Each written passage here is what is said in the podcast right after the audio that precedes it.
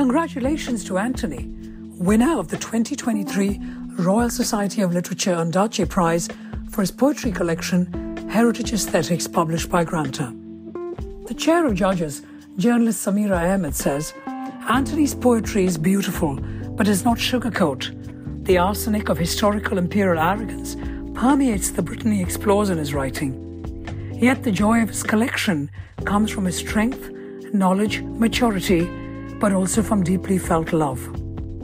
In this interview of Stories Seldom Told, Anthony talks about his stories of unconscious bias as a British born, Greek speaking Cypriot and how he approaches writing poetry.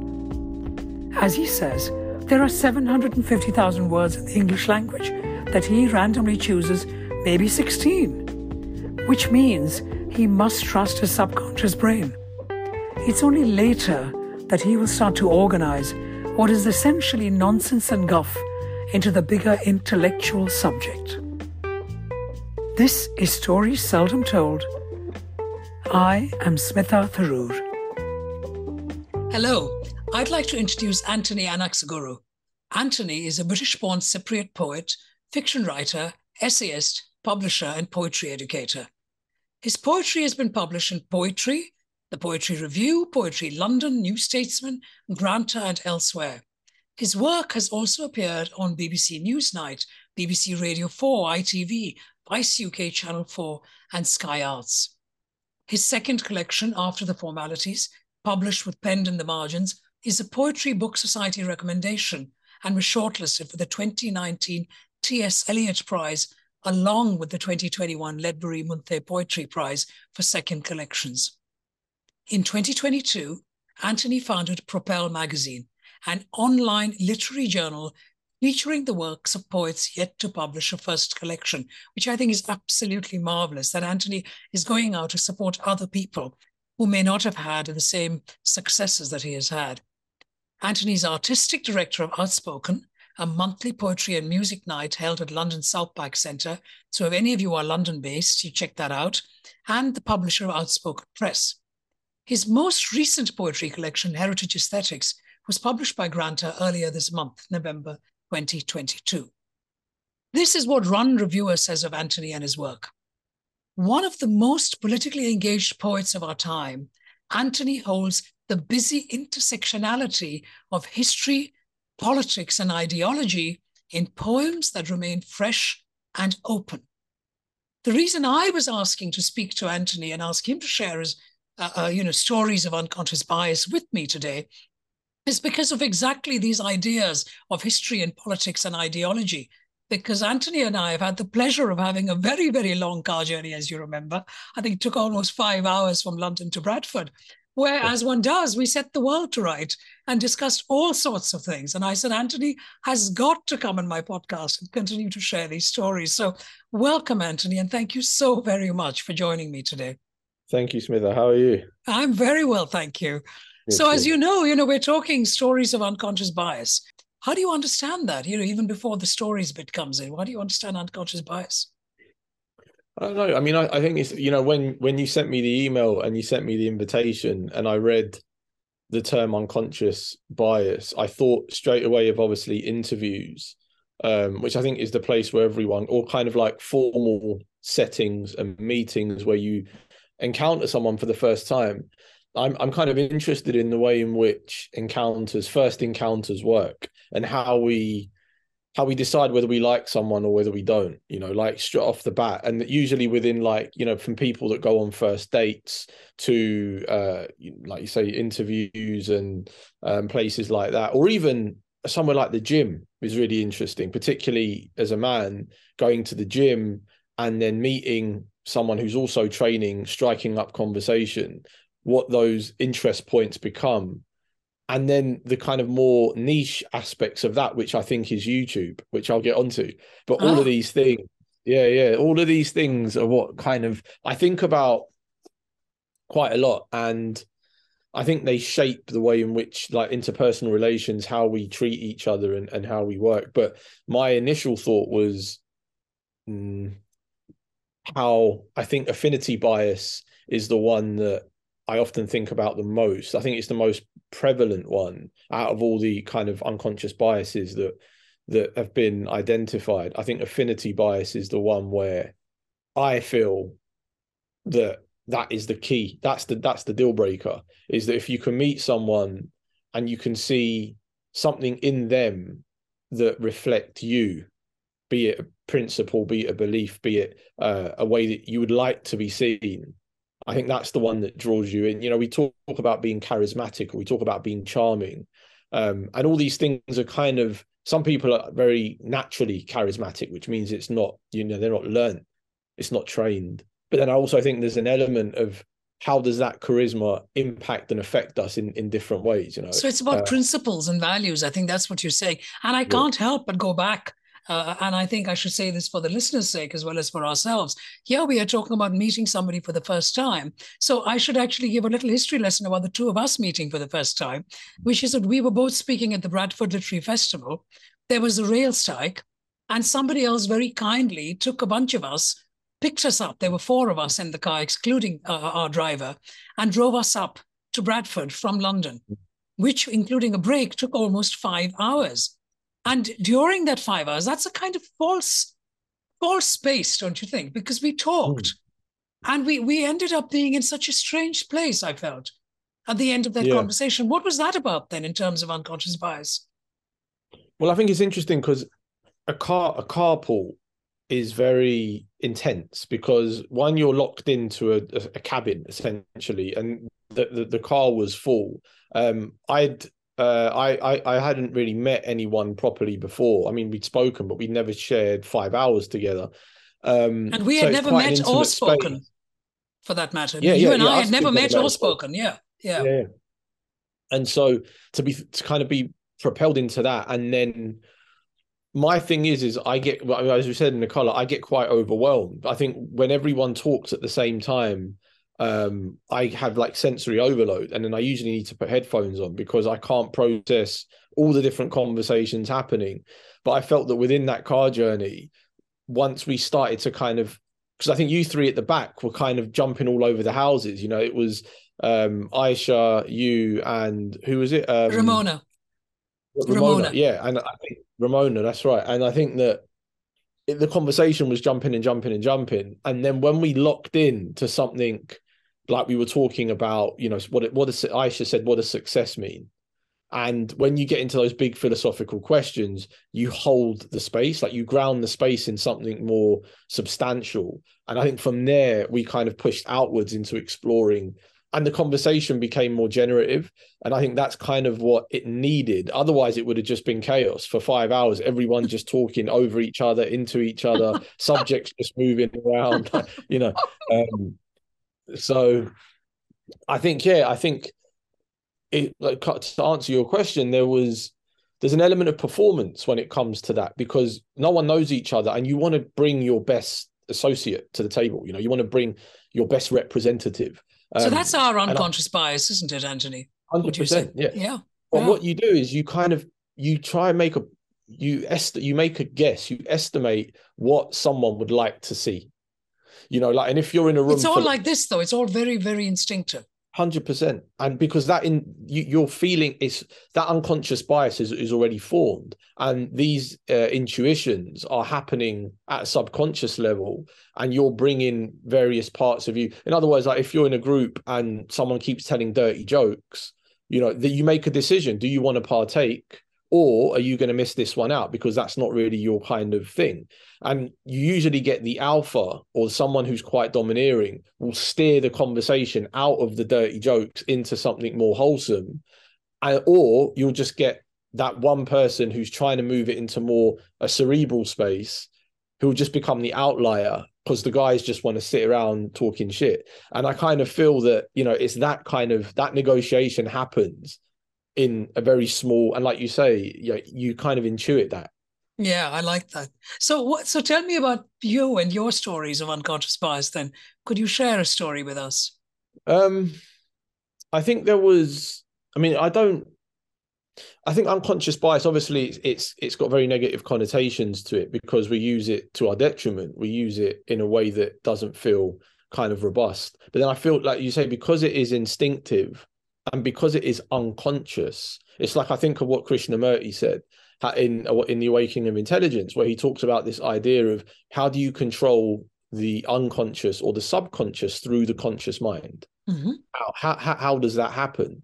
And so it's a big kind of philosophical kind of quandary. Like, how do you make how do you have access to the unconscious mind and then if you read you know articles on unconscious bias you'll have people that would say you have to become aware of your unconscious biases in order to be fair in positions of adjudication positions of employment wherever it might be and so i kind of feel that my experiences with it have been more projecting where people have projected their biases or their what has made them feel threatened onto me. And it is always class and race that are at, and gender that are at the core of these things. So, for instance, the anecdote that I think was very, it was formative in how it shaped my career was in 2008 i was working for a, a small like a start a tech startup in west london and i was had a very like menial job I was working spreadsheets for 16 grand a year and just copying and pasting information from one spreadsheet to another. And it was a full time job, but the, you know the task itself was was very menial. Um, and the CEO was called uh, Andrew, and he every Friday at the end of the month we would go out and we would eat and we would have a kind of a lunch with all the all the company. There was about 25 people that worked there. And I remember this one particular month we went to one of these places in West London and I had Hermann Hesse's Stephen uh, Siddhartha on the not Steppenwolf, I had Siddhartha and I was reading Siddhartha and I had it on the table because I didn't carry a rucksack. I used to just carry the book on its own and make the commute. And I had it on the table. And whilst everyone was sitting there, he said, it, he stopped the whole kind of gathering. He, Anthony, what's what what's that book you've got next to you? And I said, Oh, uh, it's just a book I'm reading. And then he went, oh, which one? Hold, hold it up. Let, let's have a look. So I held it up and he went, Hess, you're, you're reading Hermann Hesse. I was like, yeah, yeah, he's one of my favorite. I read Steppenwolf and now I'm reading Siddhartha. I'm going to try and read The Glass Bead Game. And as I was talking, he just went, whoa, whoa, you, you read Hermann Hesse. And I went, yeah, he, you, you read Hermann Hesse. He was like incredulous. And the whole whole table just started laughing, but it was the kind of laughter that they were laughing because of his position as CEO. They were laughing along with him at my expense. And it was like, why is someone like you, a working class immigrant kid, reading high culture, high art, high literature? Like, this is big philosophical thinking. How do you have the capacity to read something like that? And I laughed as well and I, I laughed in a way that half of me wanted to just smash his face and the other half wanted to cry so it was it was these two extreme sensations that i felt but that lesson saved me so much time and th- there's a line where ezra pound the poet ezra pound talks about an editor looking at his early work and the editor laughing at him and saying you're wasting your time and pound recalls he says it saved me going 10 years in the wrong direction. Because just that as a lesson, which is obviously he was projecting onto me, that those were his unconscious biases that were all coming out. He was revealing so much about himself in trying to intimidate me and undermine my kind of curiosity and my love for literature as someone who technically shouldn't be having access to these books. Because after all, you're doing spreadsheets, so why should you be reading yeah. Hermann Hesse? Exactly. And I think when that happened, it actually made me want to read more. It made me want to uh, be able to articulate myself. It made me want to retain information from the books that I was reading and bring these things out as like as cultural currency, bring them out as, you know, as the ace of spades when I needed to and so I think that was my first real. I mean, there's obviously thousands more, but that one was was kind of instrumental. A defining moment, you're saying. Exactly. Yeah, yeah. But I mean, you but you're lucky though, aren't you, Anthony? Because I think so many others may not have had the same reaction as you. Um, it could have pushed them further down some kind of hole where where there was difficult to climb out of. Yeah, um, and that that did happen. Like when I was a kid, you know, when I was 18, 19, I came from a very disparaging place. I went to a very competitive school um, that was, and I was in all the bottom sets, which I think is its own kind of like, you know, that it's its own experience to go to such a, a top school in the country where most of the pupils end up going to Oxford or Cambridge or King's, and and you're in all the bottom sets while your peers are all thriving and they're all getting A's and you're getting F's and D's. Like that, what that does. Whereas if I went to like a school where it felt more balanced, maybe you know the hangover from that wouldn't have been so severe but i think having those inadequacy issues being an autodidact coming from a place that is unorthodox i'm self-taught in many regard in many respects um, all that plays into how we deal with these kind of comments that try to kind of admonish and you know and uh, you know berate I, I guess would be that's what it felt. But he was so he was so threatened by this book as a symbol and the fact that he couldn't associate that book with someone like me um, who was just cutting spreadsheets and spoke like a plumber which is what he always used to say. Uh, and he was like a middle class white guy like posh like blue eyed blonde hair like the typical kind of you know um but yeah. And maybe he would say he meant it as a joke and i was too sensitive but you know these things are all loaded however you look at it. Uh, yeah absolutely. But then let's just come back to you, Anthony, and you know, because I remember when we when when I asked you about your surname, and I said, uh, you know, you're British-born Cypriot, you said, but you also said to me in the car that you are a British-born Greek-speaking Cypriot, mm. And there is a difference between a Greek Cypriot and a Greek-speaking Cypriot. Is that correct? Yeah, that's correct. Yeah, um, I think a lot of my work looks at the kind of complexities of the Cypriot identity through a kind of diasporic lens. Um, and I tell us that, a little bit about tell us a you know very brief if you don't mind mm. understanding history lesson about this idea of Cyprus Cypriots Greek speaking Greek Cypriots what what is all this about because many of our listeners may not know yeah, so so Cyprus is an is an island that is located in in the Middle East um, or uh, the Near East, depending on who's doing the kind of uh, who's who the cartographer is, um, but uh, usually, the British, um, and and and it for for two thousand years it's been colonized and uh, by many different groups of people, including um, the Ottomans, the Venetians, uh, the Persians, the Egyptians, the Moors, um, the British, everyone at some point had a piece of this island.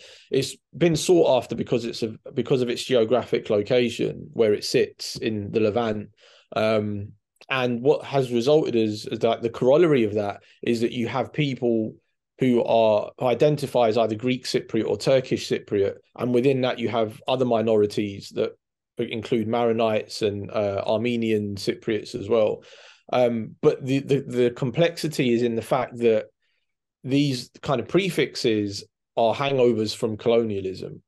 Um, the kind of conservative argument would be there is no such thing as a Cypriot. You're either Greek or you're Turkish, and you would have come from Greece at some point because you have a Greek surname and you have an affinity to Greece or to Turkey. Whereas the socialist, the more liberal, the more progressive uh, argument would be that the prefix is completely ideological, uh, and it was a way that of using kind of two ethnic groups or ethno-linguistic groups as dividing them. Um, and so the reason why I say I'm Greek speaking is because I'm not from Greece. I'm from Cyprus. And within that kind of rubric of the Cypriot is all the pluralities all the kind of different groups that have some point settled on the island, migrated off, but still hold perhaps a Greek or a Turkish surname. Um, uh, also, surnames are not a great indicator in Cyprus because what the Ottomans did is because you couldn't convert people to Islam, you couldn't force them. They used to give tax breaks to certain individuals known as the Linobambaki, who, if you converted to Islam by changing your name to a Muslim name, you got tax breaks. So a lot of Cypriots on the island who might have originally been Greek speaking converted or changed their names to Turkish surnames, which they that was 150, 200 years ago. So they would now have Turkish surnames, but their kind of genetics, you know, if we're going to go with that. Yeah. Line. Yeah. The DNA so, and stuff is actually Greek. Yeah. Yeah. But and, then, and, I, yeah. but sorry, no, but so then in relation to that, because I'm thinking, what well, the reason I wanted that brief history lesson is to to to for, for us the listeners and myself to understand more about you anthony anaxagorou because mm. certainly as one of the reviewers said about you you know you talk about the intersectionality of history politics and ideology in your poems these are three things that could be seen as very different things that instinctively influence you unconsciously in how you write and perceive the world so yeah. tell us a little bit about in terms of unconscious bias and stories what that's about and why is that well, I mean, I, I write a lot from the unconscious, which I think when you're writing, you know, and that that kind of means you get into that free free state, free flow state where you're just allowing ideas to kind of fall out of you, and you organize those ideas in poetry much later on. But the initial stages of, I, I guess, language making is all unconscious for me. Um, and what's interesting is that when I'm putting down a draft or I'm, you know, just putting some free verse down, I'm interested in what's actually coming out because I don't know what's coming out. And a lot of the time, it is this complexity with the Cypriot identity, my relationship to Britain, my relationship as someone who was born in Cyprus to parents who were born, sorry, born in England, but to parents who were born in Cyprus. And they were born under the British Empire. You know, they were, yeah. Cyprus gained independence in 1960. Uh, and so, I think that all these different things I'm interested in how they affect how I relate to the world and how I respond not only to the world but I mean, to the people in it, because that is the world. Um, and you know, all problems are interpersonal, and so I kind of feel that when you start looking at how people see you, and there's a line in one of the poems, you know, we talk so well, license the lexicon of power, like the narcissism of a bullet, and that comes from a comment again made by a teacher, whereas someone like me talks so well. Can you say someone... that sentence again? I want us to appreciate that that one line um, from your poem what uh, um, you talk so well for your kind license the lexicon of power which is the british kind of lexicon like the narcissism of a bullet. That's kind of how he meant it. I talk english so well. And then i wanted to subvert the idea through the simile like the narcissism of a bullet. Um, and and it was which again links back to, to the british imperial project um, and shows the double standards within that. And so i kind of you know, like I, I think about all these things, these unconscious biases, but I actually feel that I'm punching up in a lot of my poems coming from marginalized space, coming from a non-English space, uh, and how that a non-white space, a non-English space, but a British space, how that all plays out. Um, so yeah, I think you learn a lot about your unconscious biases through the act of of art making. I love that, Anthony. So thank you for that. Yeah. Uh, and I'm I'm glad that you were able to read out one line of one poem for the listeners to appreciate before they go out and get your books. Mm. Uh, but yes, to continue. I mean, perhaps you could you could uh, just share another story with us. Um, I mean, I'm trying to think of, of times where I've been. Yeah, on, I'd love I, to. Yeah, I'd like, love to hear that. It's happened to me, and I think. All right, I think the, the the the most obvious one that happened you know, very, very regularly is when I'm at an event, a poetry event or a reading. And it happened to me actually. I'm in Edinburgh right now, but I was in Glasgow um, at the University of Glasgow uh, on Monday. And I did a reading in the chapel there with with the poet Sophie Collins, who was asking questions about you know the book, and she uh, after the reading there was a guy who came up to me, and he had a little hat on, and he wasn't you know, a part of this. He wasn't part of the cohort of students who were there. He was a member of the public, and he was older. And he was he was like, "Hey man, like I really love that. You know, like I'm I'm Cypriot too, and I'm I'm born. I was born in in in England. I'm a bit older than you. I'm 50, but you know, and we straight away, like the click. What I felt was like I just wanted to hang out with this guy. Like I, I just and if I thought if I was in an interview, I'd argue that he should get the job. and affinity and, and it, bias.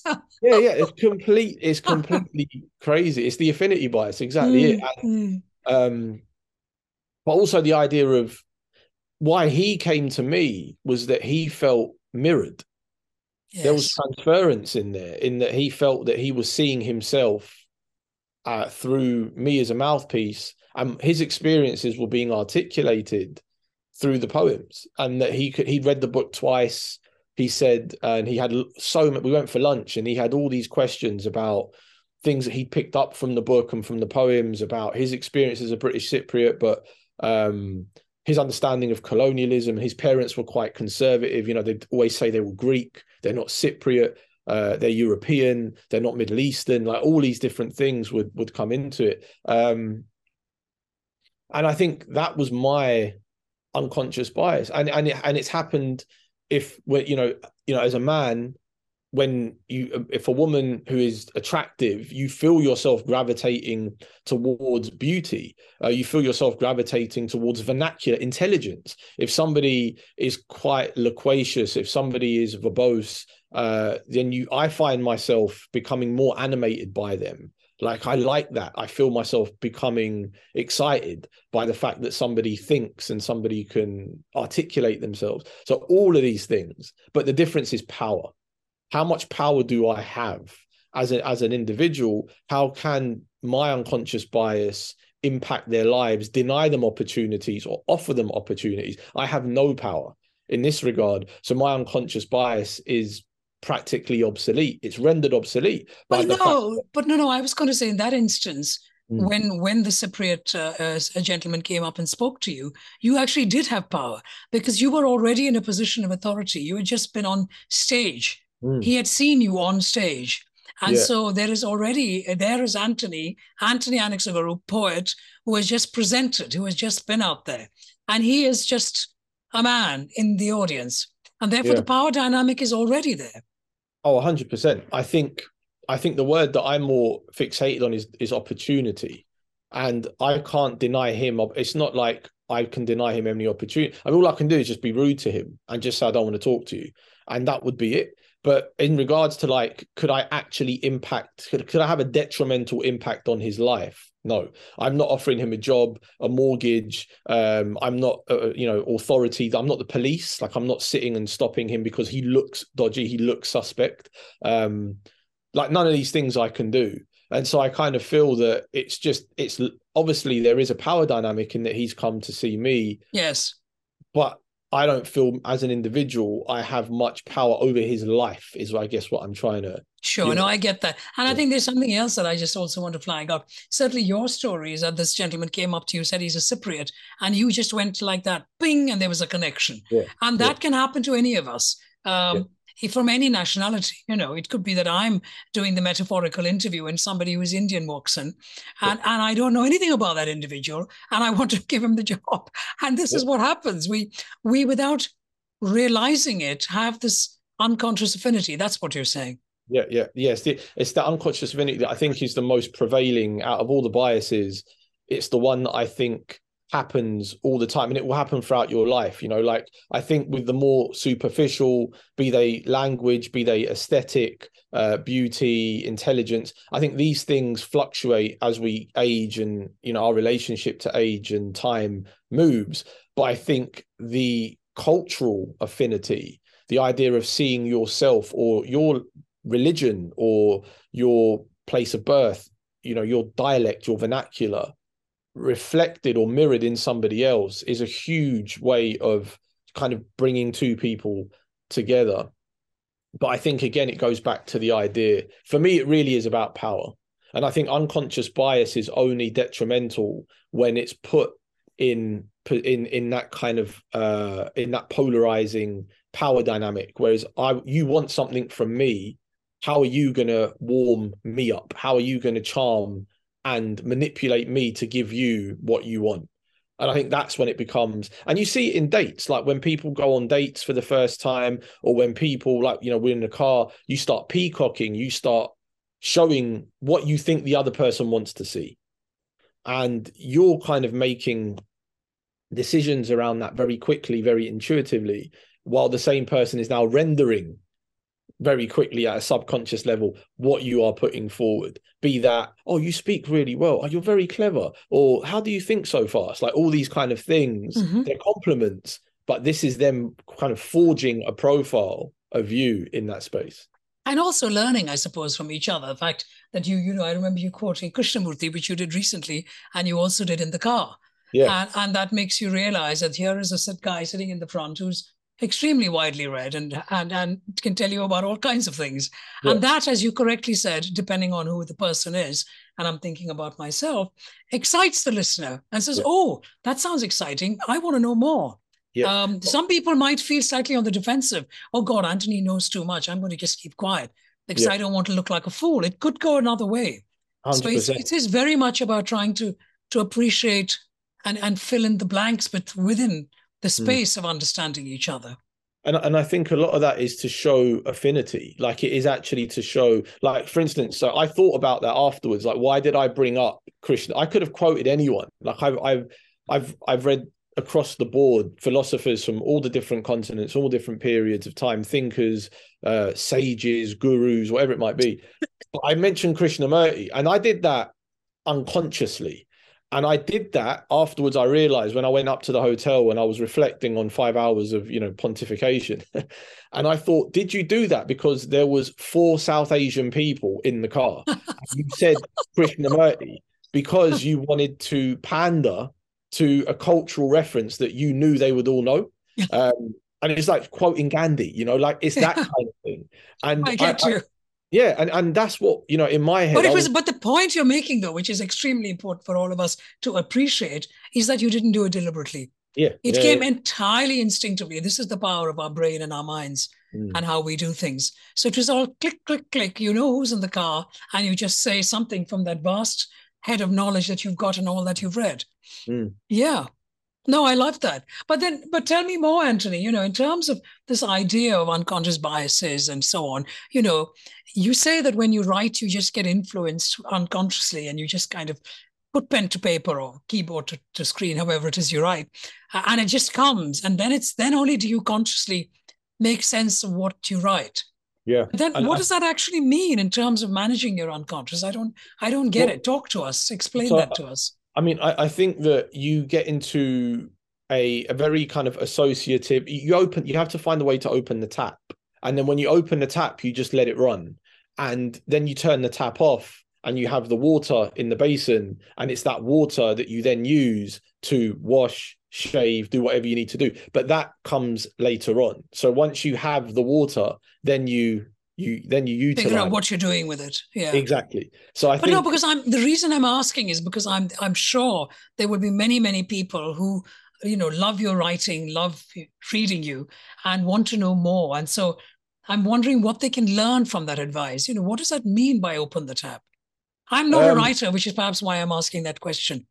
Well, I, I think that okay. So for me, writing happens in in in two spaces uh, you either write because there's something you want to find out, or you write because there's something you want to say. And if it's something I want to say, in the past when I've written poems that have that I know too much about the subject, say I want to talk about, uh, I think that the UK economy is the way that it is because of 12 years of Tory rule right? I'm going to put that down. I'm going to make a poem that argues that point. I'm going to try to convince the audience that this is true in however I see truth. And I'm going to try and get to the end of that point. So it's almost like being in a court of law. You have your argument, you have your thesis, and you go in and you have to prove it. When you're working in that space, I feel that I'm in my conscious brain. I feel like I'm in the top part of my head. I get you, right. Whereas if I was to say why, if I was to ask why is that, and then not try to answer it, but to find a language that can accommodate the kind of membrane of a question. So to create a poetry that within itself is a question that you are then giving to the reader or the listener to then extract what they need to extract or inhabit. So you either extract or you step in. And so I kind of feel that by working in a place of discovery, you tap into the unconscious mind. And by that means, whatever comes out is enough. In other words, if I'm going to control write, it, yeah, if I'm going to free write for half an hour and I write down six daffodils chew the end of a table, spit out an ostrich feather, and kick up a cloud, that's what I've written. I there's 750,000 words in the English language. I've chosen those 16, right? That in order for that to happen, that means my subconscious brain is there. The channel that that's come from, I have to trust it. And then later, I jump into the top part of my head and I start to organize what is essentially nonsense and guff from things that are working into the bigger intellectual subject. Love it. Love it.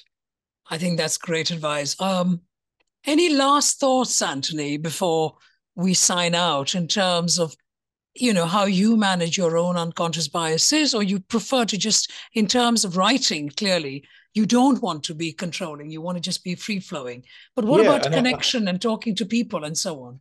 Well i think you know they're, they're, they're two different kind of contexts. I think yes in, exactly. in, that's why yeah. I think in the real world and like i say you know if i'm if i'm in a position where there is power or uh, say for instance i have been so the, the poetry equivalent would be the poetry equivalent would be if i was to judge a prize and i'm judging a prize uh, i'm judging a competition and you know several uh, two 2000 poems have been submitted into this competition. Now when i read these poems it is all unconscious bias that is happening because what happens is is i take into that reading my personal Your taste story. my preference, my experience, my story, um, what I want poetry to do, what I don't want poetry to do, what I think poetry is, what I think poetry isn't. All of these things are taken in. And if I can see my own sensibilities, my own poetics reflected within that, within a poem, I like it. Now, am I liking it because I'm reading the poem on its own terms? Or am I liking it because I can see myself in the affinity poem? bias rears its head again absolutely and i think that's that's where i realize that in order to be a, a, very kind of wide pluralistic reader and not a fixed reader which I, or a conservative reader you have to be aware of your tastes in poetry your cultural and aesthetic tastes and you need to loosen them up and allow yourself to see the piece of art be it a painting be it a poem be it music on its own terms. What is this thing trying to do and how well does it do it? That's kind of my critical marker for thinking about art, you know, without it saying, yeah, you know, even when I'm curating outspoken and we sit with the other uh, co-curators and we discuss, we're not always booking the poets or the poems that we love. We are booking poetry that needs to be heard. But then that word need is working very hard in the sentence. Like who decides what is needed what needs what... to exactly so each of us comes and that's brilliant i think we're going to have to pause there because it's there's so much for the listener to take in and i suspect after they listen to it once they're going to rewind it that's the beauty of a podcast and listen to it all over again because there's yeah. so many different things that you have shared with us under the sort of the banner of stories of unconscious bias um, which i think they will understand and appreciate to a great degree so anthony anthony anaxagorou thank you so very much Thank sharing you, your stories.